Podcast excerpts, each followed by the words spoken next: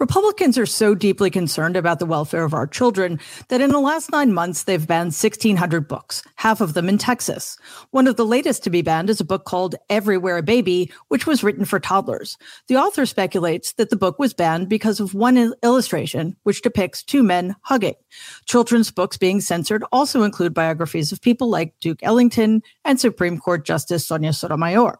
In many red states, American history is also being censored. Of course, to one degree or another, American history has always been revisionist, but the goal now seems to be to render it unrecognizable. More fiction than truth, where white Americans have always been the good guys and black Americans have always had equal rights. In Florida, Florida and Texas seem to be in a perpetual race to the bottom.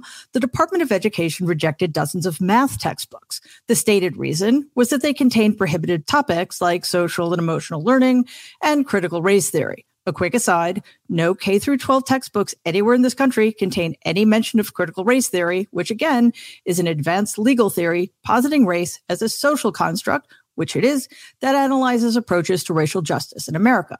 Social emotional learning, on the other hand, is or should be an integral part of how we teach all children not to be horrible people.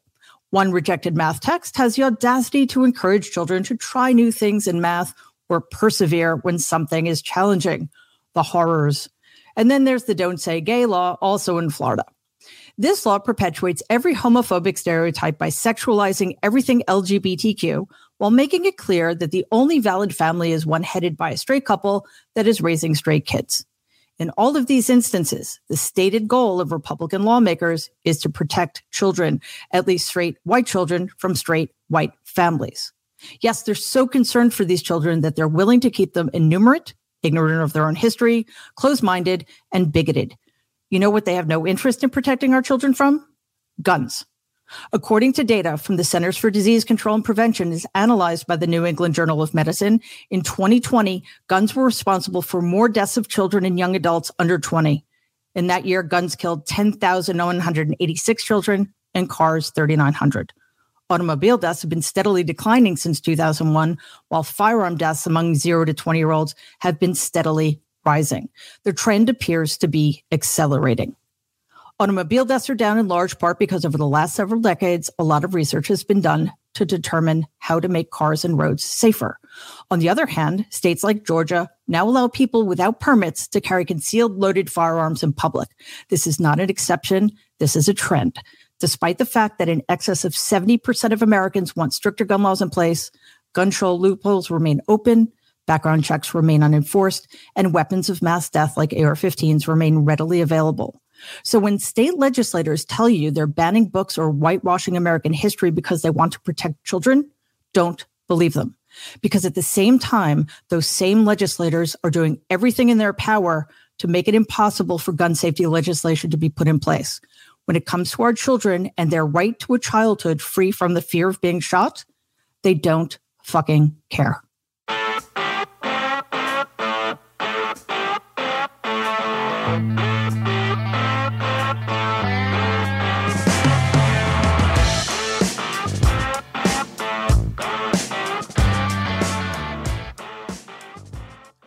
Uh, I can't actually believe I'm saying this, but my guest tonight is the founder of Stand Up to Cancer, co-founder with John Molner of the Katie of Katie Couric Media, author of the recent New York Times bestseller Going There, and groundbreaking, ceiling-shattering journalist, the amazing Katie Couric. Katie, Mary, hi. hi. It's going to be so hard for me to not ask you a million questions on your own show, even though I know that's not my role today. But gosh, I have so many things I want to talk to you about. So maybe we'll have to do that another time. I would love that. Uh, and I have a billion questions for you, which I finally get to ask. So this is really exciting. Well, can I ask you, are you enjoying doing this, Mary? Tell me what the experience has been like for you. Uh, you know, I have to be really honest. It was daunting. Um, as you know, I suddenly found myself being interviewed a lot as of July 2020. And um, I, I'm not just saying this, I promise you. It wasn't until my first conversation with you that I actually understood what it meant to be interviewed. um, and that I understood in a really deep way that it takes incredible skill. Uh, so you set the bar so freaking high uh, that um, yes, I came to this with much trepidation. but, yeah, uh, you know. Tell, tell, me about some of the some of the conversations that you've really enjoyed or appreciated since you've been doing this. By the way, you're doing it. You know. Sorry, sorry. and that's the last question I'm going to ask. Oh, I mean, I've had uh, Fiona Hill, phenomenal.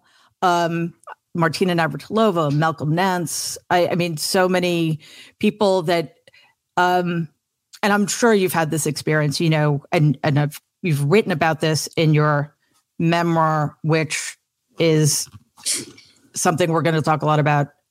Phenomenal book. Uh, everybody, if you haven't read it already, which you should have, go get it now. Um, you know, you we all have ideas, preconceived notions about people we see on television. Um, we think we know them, and as you say, we we do kind of. You know, we know parts of them, um, but there's always this level of expectation, and when you interview people whom you've watched a lot or have known through their work, like for example, Martina Navratilova in tennis. Uh, I've been watching her play tennis since I was a kid, and they turn out to be exactly who you would want them to be. It's really gratifying. Yeah, yeah, and and there's so many interesting people with with really interesting perspectives and life experiences. It's incredibly enriching to have these conversations, and I I feel like you can learn something from everyone you talk to. Really, I, I have that attitude about everyone you meet. Uh, you know, when I started to date after my husband died, I was like, you know, it may not be a love connection, but I'll learn something. This person has a different different circumstances, different life experiences, right. and um, and it, I think it's really gratifying to have these meaningful conversations with a with a big cross section of people. So I'm glad you're enjoying it, and I think all it takes is someone who is interested.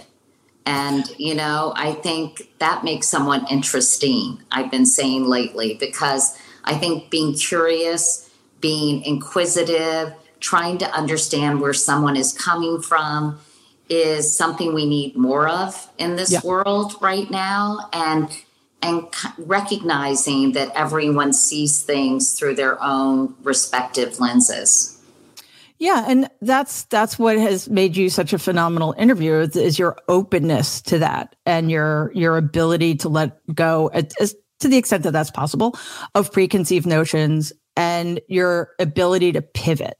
Uh, and one of the things that I found really um, brave about your memoir, and there are many things, but was your willingness to excavate not just personal things, which we will certainly talk about, but those times in your professional life where you admit to missteps and mistakes and don't just admit to them, but explain them. How was that process for you?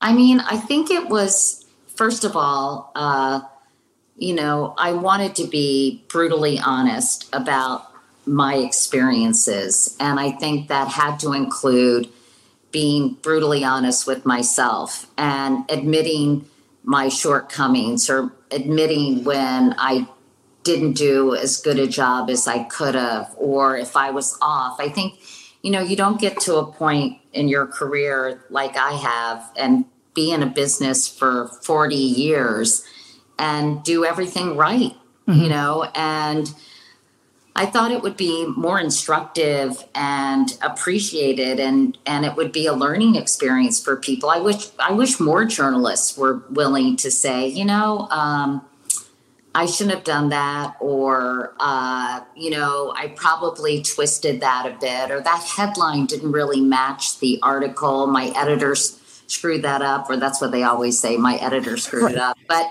you know, just being able to say, you know, with the benefit of hindsight and thinking about it and looking back and understanding the times we were living in, I could have done this better or differently.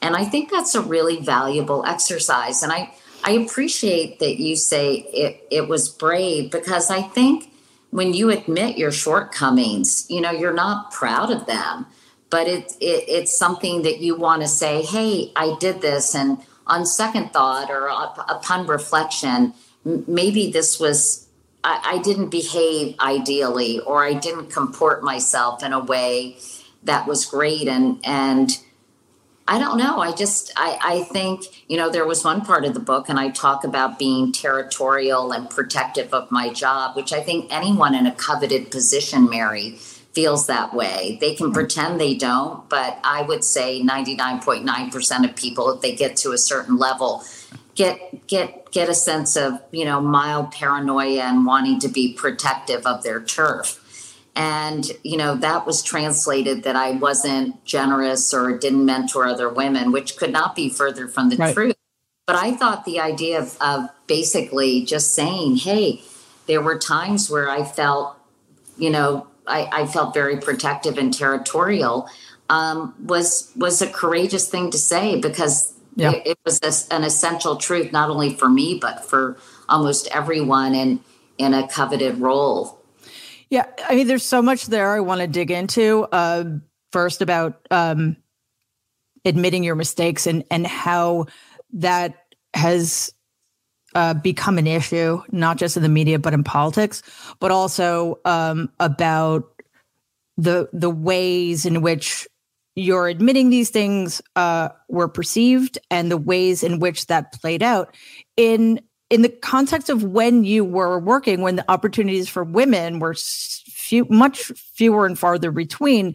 I just want to take a quick step back though um, because that sort of speaks to how your book was received actually before it even came out right? It was i think fox called it nasty you know some some snippets had been released uh, or leaked rather. And as you've said in other interviews of course they focused on the most controversial or salacious details which were well the- not only did they did they do that because it really i don't know if you got a chance to read it mary but it of course. really wasn't it really wasn't very salacious or not at all. um, it was very uh, complimentary of a lot of people. Yes a few people who i had bad experiences with um, I was super honest about sort of my interactions with them.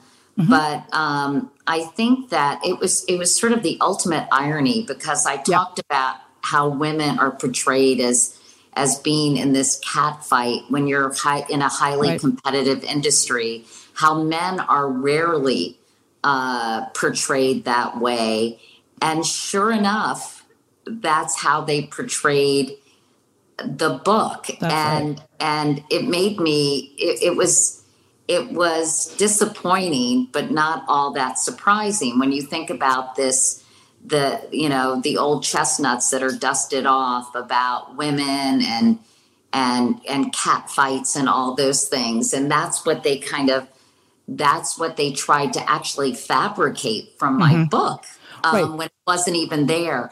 Mm-hmm. And I think it speaks to modern media and certainly tabloid media, the tabloid press, um, because what they did is took, you know, snippets completely out of context, right. wove together, and tried to create their own narrative. And everyone who actually read the book said this book isn't like that at all. But. I think it speaks to this this burning need for clicks and uh, and I just read recently when you write, and this is n- not a news flash, but writing mean things or writing uh, things that generate outrage or or enraging to consumers that it, it gets a lot more attention than saying anything positive. So yeah. I think it was manipulated in a way um, that I found as I said, not that surprising, but disappointing.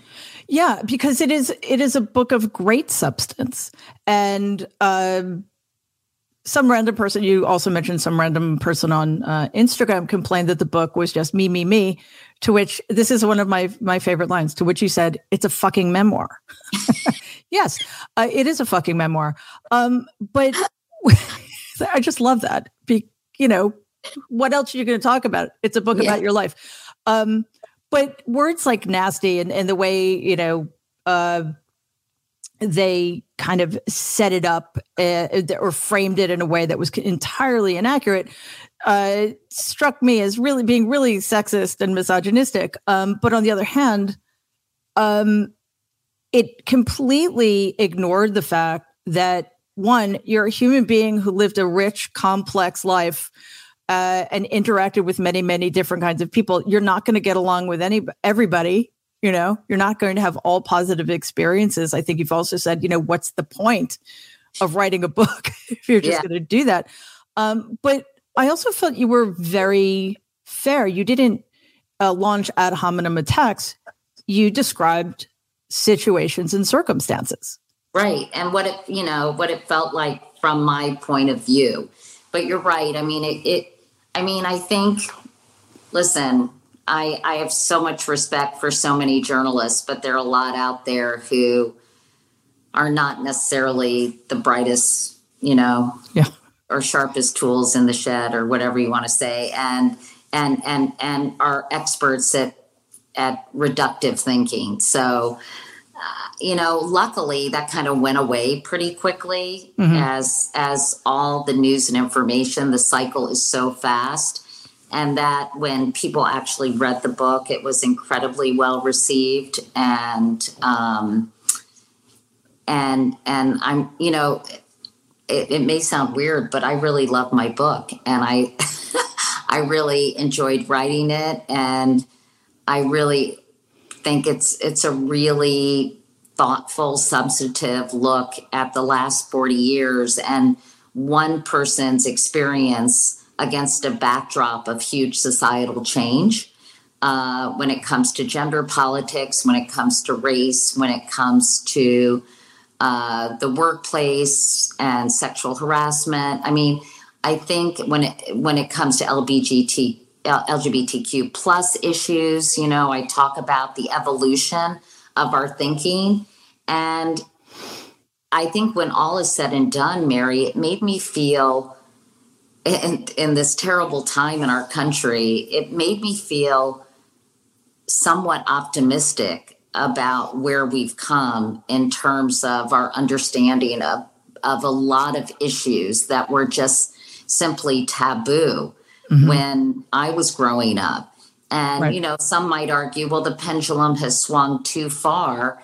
And sometimes it needs to in order to, to, to have, um, you know, permanent progress. So I think I think it's a, it's a thoughtful and, and it's a pretty serious book actually, and I think to reduce it to sort of this idea of a cat fight or nastiness is is really um, underserving the book.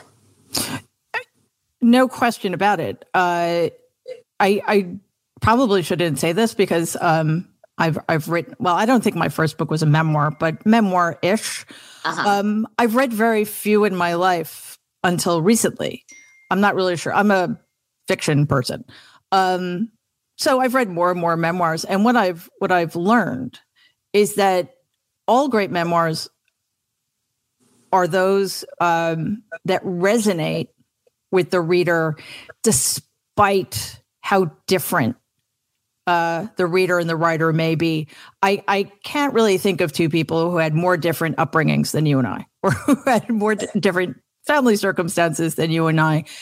And yet, um, your book, which by the way, I would describe as a very serious book with a lot of humor, as opposed to the other way around. It is a serious. I you look at gender politics, you look at um, women with careers, you look at uh, personal loss, professional loss, you look at the the the evolution of the media landscape. You cover so much territory in this book, and you do it in a way that um, is uh, really insightful um, and in a way that really engages the reader. I I I read it when it came out and then I listened to it recently.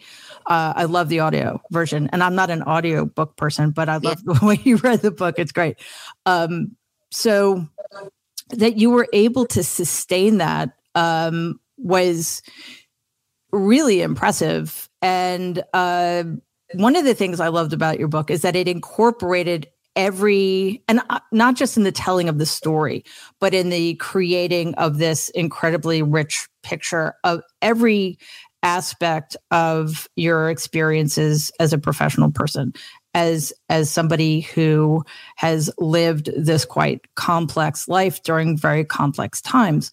Um, but one thing in particular that resonated with me uh, was your talking about your first husband and your kind of assessment of him after he died tragically at the age of 42 uh, from colon cancer. And that's something else I want to talk to you about in the context of uh, your stand up to cancer and uh, other things. But I just, if it's okay with you, I just wanted to read uh, a section from the book. Um, you write, Here's what I know about Jay. He was open hearted and generous, always rooting for the underdog. He was drawn to people with integrity and character, and his friends who came from all backgrounds reflected that.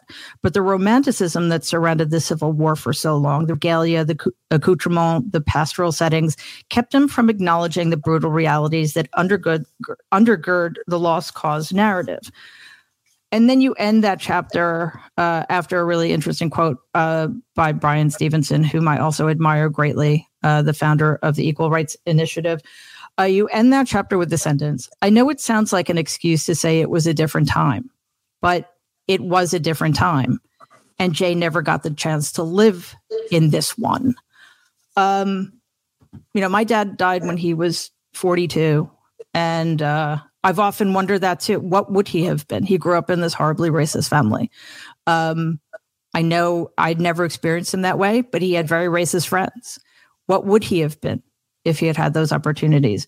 And I I wonder how like that must have been such such a difficult thing uh, to grapple with because you knew him in a particular way, and then after he died, you did have to reassess. And then you tell that very moving story of taking your daughter to visit a couple of Jay's uh, reenactment buddies. And if you could talk about that, because it was extraordinarily moving. Well, I think that, you know, I have only the deepest admiration for my late husband and think he was an incredible person. One of the reasons I wanted to explore his interest in the Civil War is it was in many ways a microcosm of this evolution that he never got to witness. Right. You know, when I was growing up, the the Civil War was romanticized. It was, um, you know, films like Gone with the Wind and even history books. I think did not really talk about the root cause causes of the Civil War, the root cause, which was the economic prosperity of the South, which was uh, obviously couldn't exist without slavery. And, um, you know, even when I was in college, these things were just not really reckoned with. And so I think because my younger daughter, Carrie, as an American Studies major and someone who did a lot of research on my family history, which includes my father's family from Alabama and, you know, who were products of their time. Right. Um, you know, this was something that that Carrie wrestled with in terms of her father's interest and passion for Civil War reenactments and for the Confederacy really brought on by the fact that he went to Washington and Lee and, you know, was extremely interested in history, but also loved horseback riding, loved sort of being out in the outdoors and, and, and he loved the friendships that he made during the Civil War reenactments. And, um, you know, I think it was really not until probably the last five to 10 years that the national consciousness was raised about this. And of course, Jay died in 1998. And in the 90s, there was this resurgence of interest in the Civil War, thanks to movies like Glory and books like Confederates in the Attic. And, mm-hmm. um, and and so it was really just kind of trying to to figure that all out and to wonder uh, how Jay, you know, we we couldn't talk to him about the Confederate flag really coming to stand for something quite heinous, while it had been semi benign for so many years. But then right. when Dylann Dylann Roof put it behind him after he slaughtered those people at the church in Charleston, South Carolina, it, it became sort of a sign, a symbol for something that was much more malevolent. And so I think that it was just a way of kind of talking about uh, our personal experience, but uh, against the backdrop of a much broader cultural awakening and understanding of of our history as you were discussing at the beginning of this show mary that i think the united states has had a very difficult time compared to other countries like rwanda for example or even yep. germany yep. really looking clear-eyed into our history and the mistakes we've made you know coming back to my book and being willing to say this was a mistake this wasn't this shouldn't have happened um, and how can we how can we move forward and be better for it um, and and that's sort of the exercise that i wanted to do in the book even less about jay and more about us as a as a nation it, it is a uh, a really good um, launching off point for that conversation because most I, I challenge any white American who grew up in the 60s or 70s to say, I'm not racist.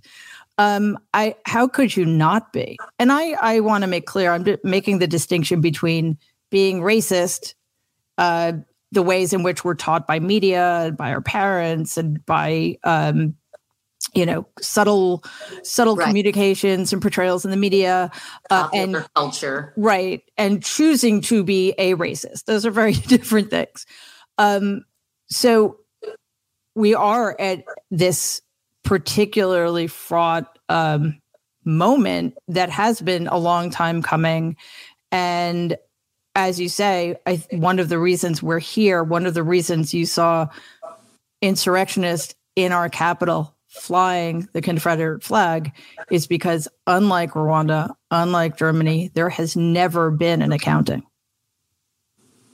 Yes, that's true. And, you know, uh, one of the projects that I'm trying to develop is a clear eyed view of history, uh, a documentary series that really looks at what really happened.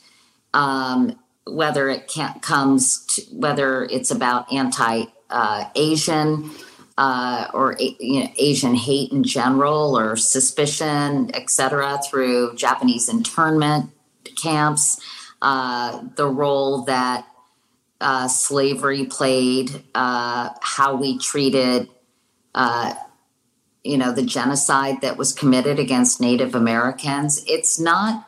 It's not to engender white guilt necessarily, but it's to help us understand uh, this country and some of the some of the things that were done right and some of the mistakes that were made. And I always think, you know, why are people so afraid to admit mistakes and to say this happened and it shouldn't have? Um, I, I don't know what it is. I think perhaps it's because just as we have been inculcated to have implicit biases, right, through all those mediums that you mentioned, whether it's just people um, have this implicit feeling of superiority and they don't want that challenged in terms right. of societal pecking order. And, uh, you know, as we face uh, dramatically changing demographics. By 2044, there will be uh, the whites will be the minority population in this country. Um, whether there's a lot of trepidation about that, and whatever privilege that automatically grant bestows upon you uh, by virtue of, of your skin color. So, right. um, I, I think it's it's it's such an interesting topic, and um, you know, I don't think it has to be a holy war. I think that people should just be open to to the truth and to accepting things and not take it so personally, you know? I completely agree there. And it is a huge problem. And um, you're talking about, again, not being able to admit when we're wrong. Uh, that sort of brings me back to uh, something we were talking about earlier. And then I do really want to talk about Katie Couric Media because a lot of what you're touching upon are things that you're dealing with in, in that incredible project you've got going uh, that you and your husband, John Molner, founded, it, well, five years ago now.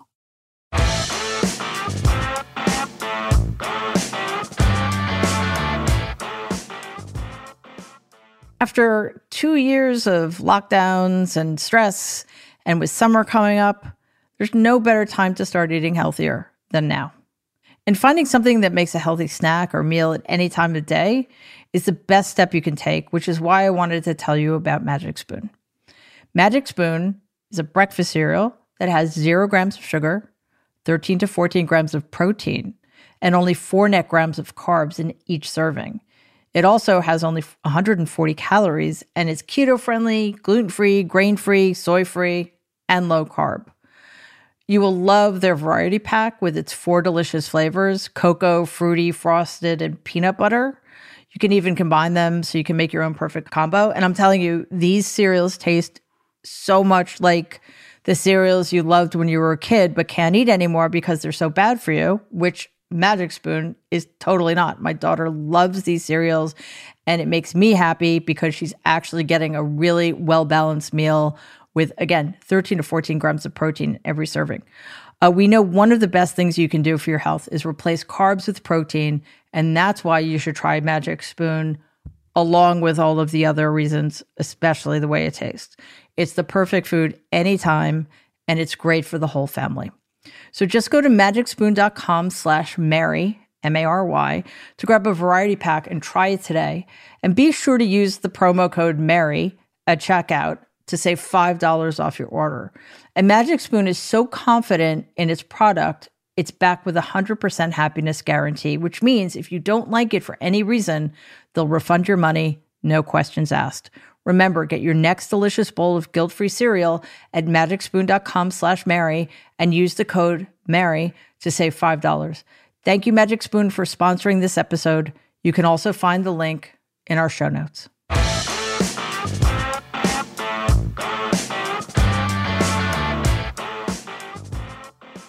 I want to get back to the not being able to admit we're wrong thing because it has gotten us in so much trouble, uh, particularly it seems in the last year. And I'm talking particularly about certain people in the media who uh, won't uh, uh, print retractions or give retractions on the news. I'm talking about uh, politicians, uh, particularly on the right, who um, will not admit to mistakes as if that's a weakness of some kind.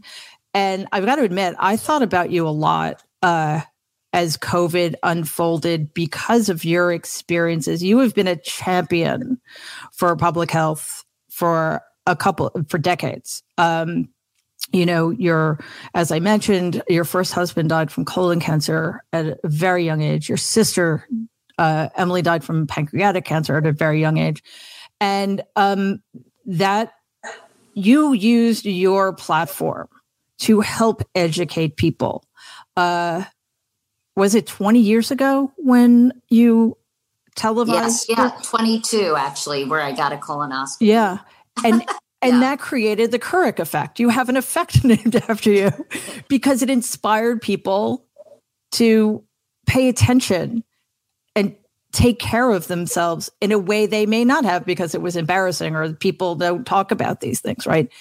And you've done so much work. Uh, your foundation, Stand Up to Cancer, which I think last I checked has raised hundreds of millions, six hundred million dollars, I think. And and the very uh, the dream teams and the very scientific, responsible approach that's taken. And during COVID, I was wondering how you must have felt uh, seeing scientists threatened and science rejected um, and people not feeling that they need to take take the most simple precautions like mask wearing and then getting vaccines. It must have been uh, well, I don't I don't know, you tell me.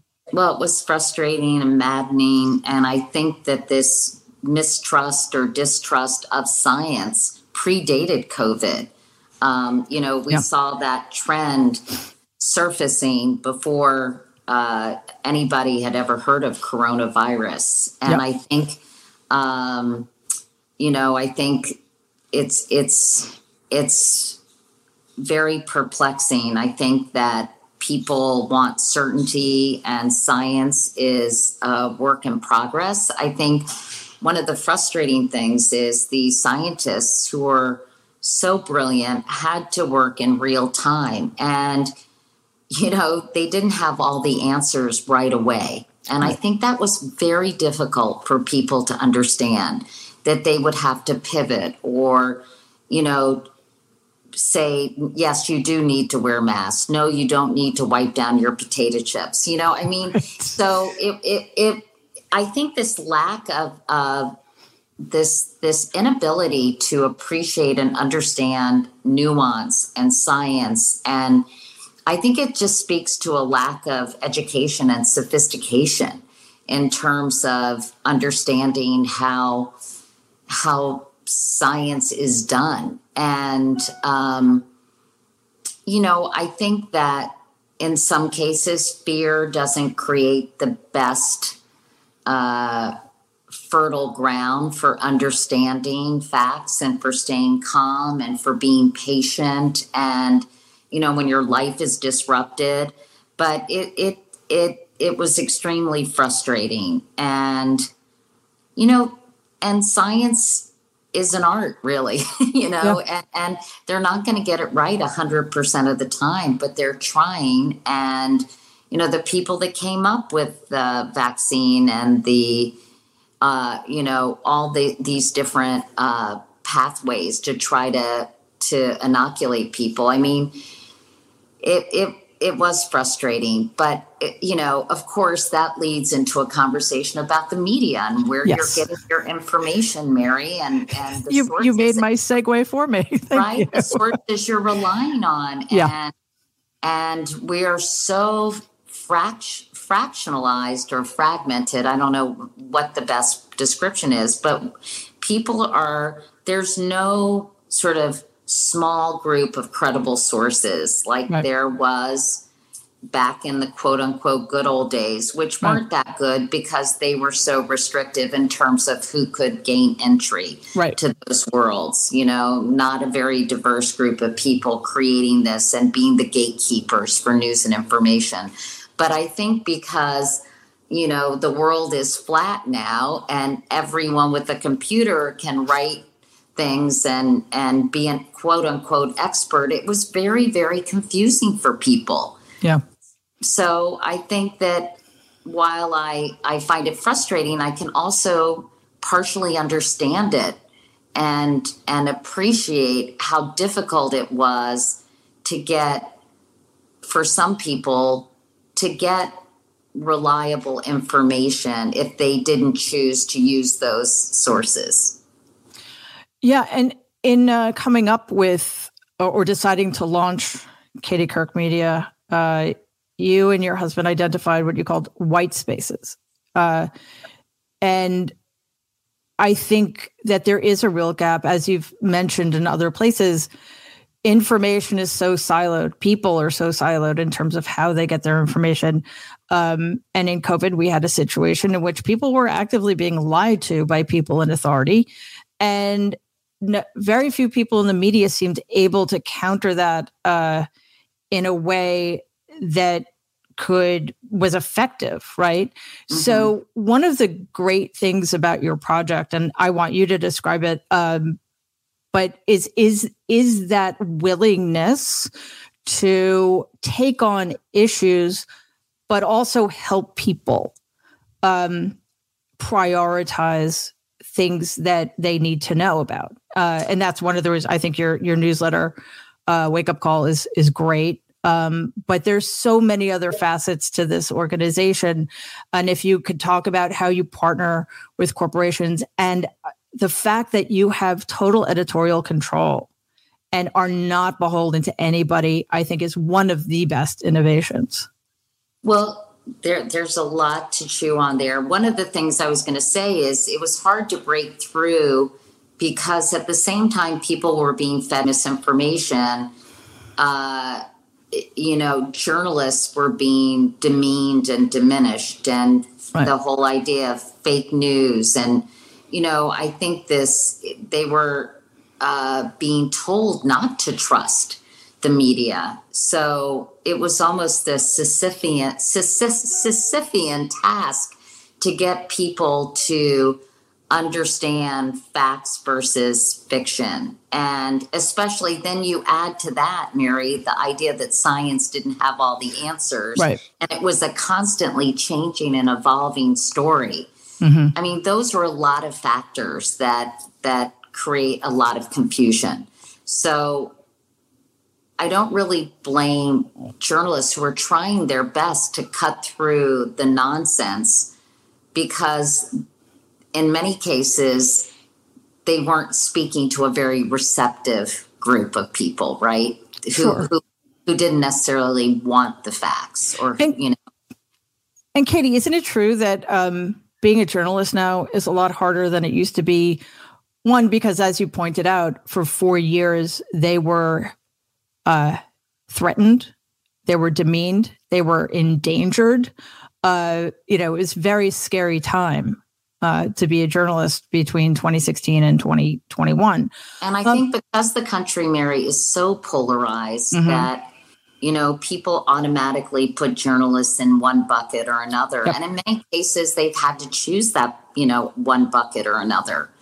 Um, and yeah. and uh, people are expecting points of view and opinion and they don't want just the facts and they don't necessarily want uh, any kind of moral equivalence right it's mm-hmm. it's just become a lot more complex i think to be a journalist and you know listen i i read a variety of sources i read so many different newsletters but i just realized that i didn't necessarily feel super comfortable giving my opinion or doing commentary or being sort of talk radio on television. Yeah. And how could I still continue to tell stories, to ask questions, to explore topics that I think were important? Um, you know, and and my husband and I said, well, why don't we be more entrepreneurial? If everybody's taking sides, uh, why don't we try to go back to a little more down the middle? information, um, less kind of less commentary, and make it make room for for these kind of exploratory conversations. Um, and so we started Katie Couric Media. I didn't want to call it that, but John was like, "No one, know, you know, you can call it Blue Banana, but basically, you're you're our person. And, you know, name recognition is a thing, and you stand for something, and why right. not? So we started doing a newsletter, uh, which comes out six days a week. Listen, it's not everything you need to know what's going on in the world, but it's a good, uh, I think, you know, points out a lot of things that you do need to know. I think that there are other things that you should read in addition to our newsletter. But if you just want to feel like, okay, I know what's going on, I understand what it means for Elon Musk to buy Twitter, or right. I understand. Uh, what it means for you know something that developed with the January 6th commission or committee and blah blah blah and and and then some other things about health and wellness or a new study that came out about Alzheimer's you know it's really kind of like a newspaper and a newsletter um, but so we do that I do a podcast where I like to explore big issues and also just talk to interesting people. We did something on women and alcohol, how much that drinking has increased as a result of the pandemic. We're doing a series on Roe v. Wade and what might happen if that's overturned, which looks likely. Yeah. And So it really gives us a chance to explore things. And in terms of working with big global brands, Mary, we came up with a different kind of uh, business arrangement where if you look at things like the Edelman Trust Barometer or the Business Roundtable or a bunch of other studies, you'll notice that as trust in government institutions and the media has declined, uh, people are looking to companies to take a stand, as you well know, on a yeah. lot of different thorny social issues. And yeah, it's so, fascinating trend. Yeah, and so as a result, companies want they they they they want it clear that they care about certain things. Maybe it's environmental sustainability. Maybe it's uh, gender equality, LGBTQ plus issues. Maybe it's racial justice. Maybe you know it's policing. Maybe it's a, a whole host of big topics. And so we have been partnering with some of these big global brands like P&G or Ally Financial, which cares so much about empowering women with financial literacy and helping them become disruptors in, in their own entrepreneurial way. And then we try to tell some of these stories um, that sh- where the, the they overlap with my values and the values of people working at the company. So, um, you know, it's been really interesting and I think a really good model. I, as you mentioned, Mary, I we have editorial control, so it's not branded content, but it's brand supported content. Mm-hmm. So we tell stories that they're interested in in sharing, and it could be anything, as I said, from female disruptors to uh, the importance of colon cancer, early detection in colon cancer you know, I just teamed up with Cologuard because there are 44 yes. plus million Americans, Mary, who haven't been screened for colon right. cancer, and the age has been lowered to 45.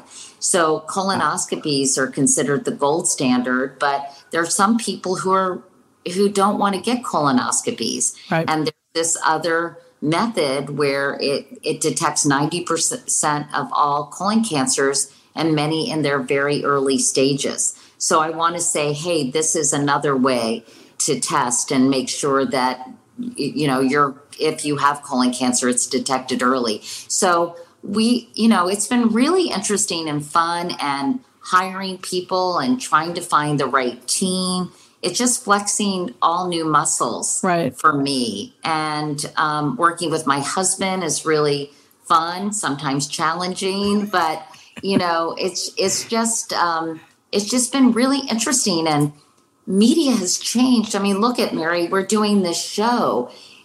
And you know, I when I was in television, even in 2013, I felt like I was riding on the back of a dinosaur because right. people people want information when they want it, where they want it. And so I'm just trying to to be a you know on the front end of this evolving medium. As you've mentioned, one, it's a chance for you to be entrepreneurial as opposed to working inside somebody else's working box, for the man, right? Working for the man. Um, but it it's also really prescient. Um, you said in a recent interview, you called it about a mo- two months ago that CNN Plus. Eh, not so sure about that because it's trying to reinvent the wheel, whereas you're going an entirely different direction. Um, and I think you're really onto something there. Uh, first of all, you were absolutely right about. I don't think you said it's not going to work. Period. I think I said right. I don't know how many people are going to want to pay right to watch uh, maybe Anderson Cooper get parenting tips. I you know right or Chris Wallace do interview. at some point, uh, yeah. at some point, it's a supply and demand issue. You know, right. we've seen it with streamers. I think we're reaching a tipping point where you know how much how much can you watch? How many right. options do you need to have? It's sort of the paradox of choice right? Mm-hmm. so um, i i think it's a very very tricky time for media in general. And i think that all you can do is be intentional and hope and write it or talk about things that you think are useful and, and instructive for people you know, I, I often say that mass media is now an oxymoron. Yep. It is, you know, it is niche media. and people are going to gravitate to the things they're interested in. And um, I think the best best way to to deal with that is to acknowledge that's that audiences are no longer going to be millions and millions of people. Those days are over. But can you be value added for even a small group of people? And that's one of the uh, beautiful things about this model is that it is you can be nimble and you can uh, adapt on the fly, as it were. Yeah, this morning I called Kara Swisher and I said, "Hey, you want to do an IG live about Elon Musk?" because I don't really understand a lot of this and right. what's going on and what it means and who cares about Twitter? Does it really matter? And, uh, you know, and she was like, sure. So I just talked to her before I came on with you, and we just had a conversation for 20 minutes about Elon Musk and and what's going to happen. And and so I think, you know, I don't watch that much television news anymore. Yeah. I get it on my on my little mini television called yeah. my my phone, right? I yeah. and, and so you know that's a whole conversation about our addiction to our our devices. But um you know i think my father i remember when i gave my first commencement address and he said something about you have to really stay on top of trends and how things evolve and you know and and he was so so smart about that. And i've always kind of been very cognizant uh, and looked around and and noticed trends and not tried to hang on to the status quo at any price well it seems to be working um, it's it's such a brilliant concept um, and we need we need things like this. Uh, I I love the fact that you are um, really diving deep into social issues. Uh, there's so much going on in this country right now that is troubling, and people are really s- struggling. And um, I'm so tribal, Mary. I think it's yeah. so people don't want to learn. People right. don't want to reach a deeper understanding. That's always been my philosophy. Like let's let's all try to learn this together and understand it. And I think if it's against sort of what your tribe espouses in terms of their philosophy or worldview, there's, you know, the door is just not open to to yeah. trying to achieve that level of understanding. And, you know, I think that's that's where we just get increasingly polarized and people dig in their heels and we've just lost our ability to talk to each other. Um, yeah. and and so i don't know i'm trying i'm trying. I don't know if it if it's a sort of fool's errand to try to do that but i really am really trying. Uh, I don't think it's ever a mistake to try to help people and educate them because one of the biggest one of the biggest reasons we're where we are as a country, divided, polarized, is because uh, social issues have been politicized when really it's just about people wanting to live their lives in better ways, to be healthier, to be accepted, uh, to be equal. Um, so I I think it's it's a noble project and um, i there's so much else i wanted to talk to you about but i don't want to i i could keep you here well we'll have to do we'll have to do All part two yes i would love that um, and in the meantime katie couric i am so grateful to you for uh, your career for the choices you've made um, which i know can't have been easy. Uh, the examples you you've set um, for your incredible work uh, battling cancer and educating people about their health. Uh, for this, do you like my graphics? Aren't they fancy? Home. this wonderful, and it's really well written, guys. So see, seriously, um, it's a beautiful book and uh, you should be really proud of it because it I know how hard these things can be uh, to do. Um, so, everybody, please read the book uh, called Going There by Katie Couric. Check out Katie Couric Media. Um, and thank you again for everything. You, uh, you're amazing. Well, thanks, Mary. And one of these days, I'd love to just sit down over a cocktail and and chat away because I feel like yeah. we only see each other when we're doing a, a virtual conversation. But it'd be fun yeah. to be uh, off camera and off mic and really dish with you. It would be great. Actually, yeah, because the last time we spoke was January 6th, 2021. I know. I know. Cocktails would have been good at that time, but definitely. I would love that. For uh, having me, Mary, and good luck with everything you're doing. And uh, yeah, let's go out and have a cocktail. Where are you? Are you in New York? Right now, I'm on Cape Cod, but I'm I'm usually in New York. I live in I live okay. in the city. I live in Soho. Okay, good. Well, next next when you're back, yes, definitely we'll figure it out. Thank you so much, Katie. I really appreciate it, and stay of safe. Course. All right, thanks, Mary. Bye. Bye.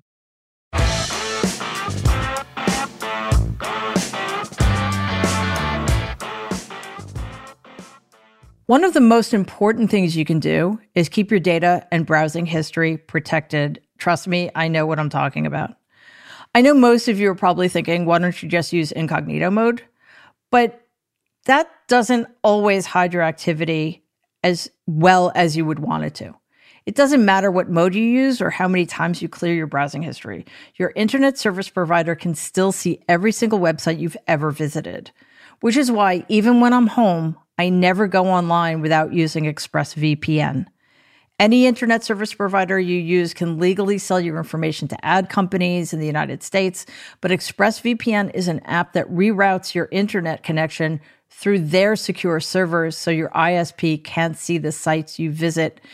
It's an awesome service and it saves so much time. ExpressVPN also keeps all of your information secure by encrypting 100% of your data with the most powerful encryption available. Most of the time, I don't even realize I have ExpressVPN on because it runs so seamlessly in the background and it's so easy to use. All you have to do is tap one button and you're protected. ExpressVPN is available on all of your devices, phones, computers, even your smart TV, so there's no reason for you not to be using it. Protect your online activity today with the VPN rated number one by Business Insider. And visit my exclusive link, expressvpn.com slash Mary, and you can get an extra three months free on a one-year package. That's E-X-P-R-E-S-S-V-P-N dot com slash Mary expressvpn.com slash Mary to learn more or look for the link in our show notes.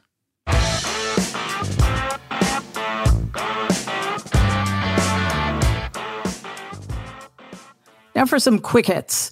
As you may have heard, uh, Elon Musk is buying Twitter. Well, wait a second, not necessarily. The t- board of Twitter has agreed to let him buy Twitter for, I don't know, $44 billion. That doesn't necessarily mean he's going to, although there's been all sorts of panic. I don't know if they're clearing out bots over there or what, but I lost 8,000 followers in like six hours. We can't panic yet, guys. It may not happen. And if it does, the Democrats always seem to think that the best thing to do in these circumstances is run. No, no, we need to stand our ground. We got to stop ceding territory. We need to use outlets like Twitter to make our own case, regardless of who else is allowed on that platform. Uh, so the war on Disney, uh, apparently, um, Republicans in Florida are now anti big business simply because Disney took a stand they don't agree with. That is, uh, well, according to the Supreme Court, corporations or people. So that violates Disney's First Amendment rights. In the meantime, by stripping uh, Disney of its special status, Florida taxpayers have just been handed a, an extra $2 billion tax bill. Way to go, DeSantis. Uh, and meanwhile, DeSantis has raised $105 million for his reelection campaign. Something's wrong. We've got to fix it. Vote for Charlie Crist. Uh, thankfully, Emmanuel Macron uh, won the presidency in France, defeating fascist Marine Le Pen. Um, forgive my French; it's terrible, I know. This is good news. This is very, very good news. If we lose France, uh, that puts the Western Alliance and the EU at serious risk. Uh, Marine Le Pen, as you may or may not know, is uh, buddies with Putin. And as I said earlier, she's a fascist.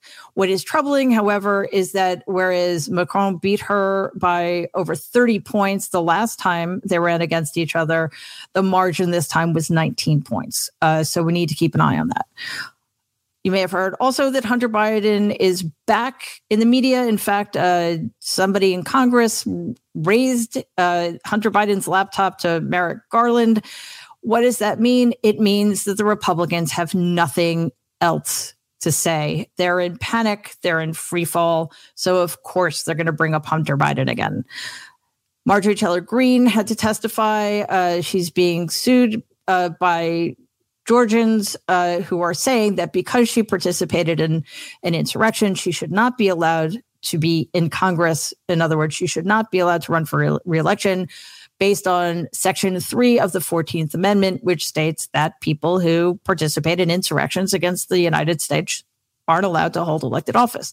Uh, I don't know that it's going to work, but we do know that she perjured herself at least 25 times. Uh, in fact, when she was claiming not to remember whether or not she raised the idea of uh, martial law, which she can't even spell properly, um, we found out two days later that she was sending texts about it. Uh, and also, by the way, who believes anybody who says they don't remember if they talked about instituting martial law? Finally, uh, New, New, York AG Letitia James uh, has asked the court to hold Donald in contempt because he continues to refuse to hand over documents, and the judge has done so. So for every day Donald fails to comply, he has to pay $10,000 in fines, which will do absolutely nothing. But at least Letitia James is trying. Finally, uh, I'm going to answer some of your questions. Um, I love hearing from you guys. So if you have anything you'd like to ask, please send an email to me, Mary at politicon.com, and I will get to as many of your, your questions as I can. Uh, from Anonymous, we always seem to be hearing from rank and file Republican voters and their crazy concerns. Do we need to hear more from the average Democratic voter who need politicians to be their voice. Where are their voices? Well, you know, apparently the New York Times only thinks that the people worth interviewing are white guys in diners in the Midwest. So, um, yeah, we do need to figure out how to amplify Democratic voices. Uh, the New York Times does not seem to be the place to do that, but um, it is it is a problem uh, because it it is as if um, this very small segment of the population is given preference. Their needs, their concerns are given preference over everybody else's. From Mike in Auckland, New Zealand, if Donald disappeared tomorrow, would all the lunacy peter out and Republicans get back on board the bus to the real world, or are they too far gone? They are too far gone. Uh, they, they, I think this is where the Republican Party has been trending for decades, quite honestly. And um, Donald just maybe accelerated the process by giving them permission to be openly, more openly racist, to be their worst selves. Uh, so I don't. Um, I hate that it's called Trumpism, but unfortunately it is. Trumpism will outlive Donald. And in fact, it doesn't even need him anymore. Uh, you know, the Republican Party is constantly playing Dr. Frankenstein and creating monsters they think they control, but now the Republican Party is the monster. From Darren in Ireland, why don't Democrats just say, stop, no, that's a lie, and give factual information about the Republicans' lies? Unfortunately, America is becoming an international lo- laughing stock. I, you know, I honestly, I, I think um, um, Donald made America an international laughing stock. I think President Biden is doing a really good job of restoring uh, our standing internationally. However, you're right. Democrats don't seem to know how to fight this particular fight. And they don't they don't need to give factual information. They just need to, you know, call a lie a lie. It's it's really that simple. They don't even seem to be willing to do that. And if they're not going to call a lie a lie, I'm worried that they're not going to call racism racism and I'm really worried they're not going to call fascism fascism. And that's what we're dealing with.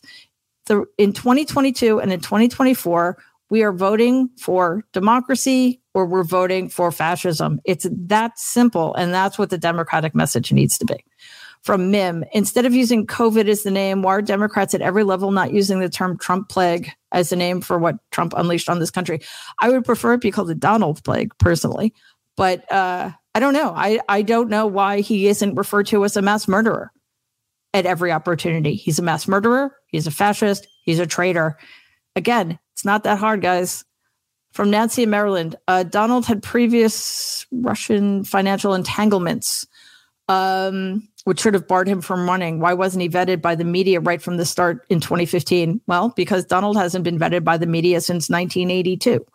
He's, uh, for reasons that continue to um, boggle my mind, he sells papers. He's always sold papers. He's always been, uh, you know, put on the front page of the New York Post or heavily featured on page six. Uh, I think it started because he, with tremendous help from my grandfather, was able to create this myth about himself, and it also it continued because um, um, New York elites uh, found him amusing, and um, the the media just jumped on it, uh, and then the banks followed suit, and then the Republican Party followed suit, and here we are from Diane in Washington State. Is there really hope for our government and our country, or are we just flailing for shreds of hope that simply are not there? Of course, there's hope. If there weren't hope, I wouldn't be doing this. You guys wouldn't be listening to this.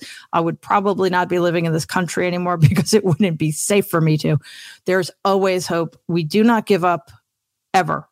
Um, there's a lot to fight for, but there's a lot worth fighting for.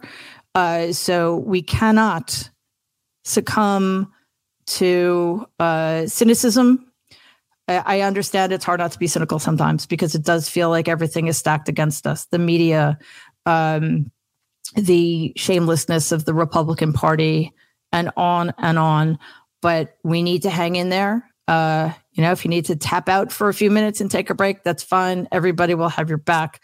But remember, uh, the November midterms in 2022 are the most important election we've ever had in our lifetimes. And Democrats need to win and they need to win big. So if we give up now, it's over. And I don't want it to be. all right. Um, I want to thank you all for being here. And thank you to the incredible Katie Couric. Uh, it was such an honor to have her on the show and uh, to get to uh, flip the script and interview her for a change. Um, I hope you all enjoyed our conversation. And uh, don't forget, we are here every Thursday night at 7 p.m. Eastern, 4 p.m. Pacific, live on youtube.com slash politicon, uh, where every every Thursday we have an in-depth conversation uh, with a guest. And we also have Tuesday nights also live on YouTube at youtube.com slash politicon Tuesdays, 7 p.m. Eastern, 4 p.m. Pacific, live with a panel of uh, people from politics, from uh, the legal field, from uh, democratic strategists, etc., who come on and help us figure out how we can make sure Democrats win in November. So tune in uh, Tuesday, 7 p.m. Eastern, 4 p.m. Pacific.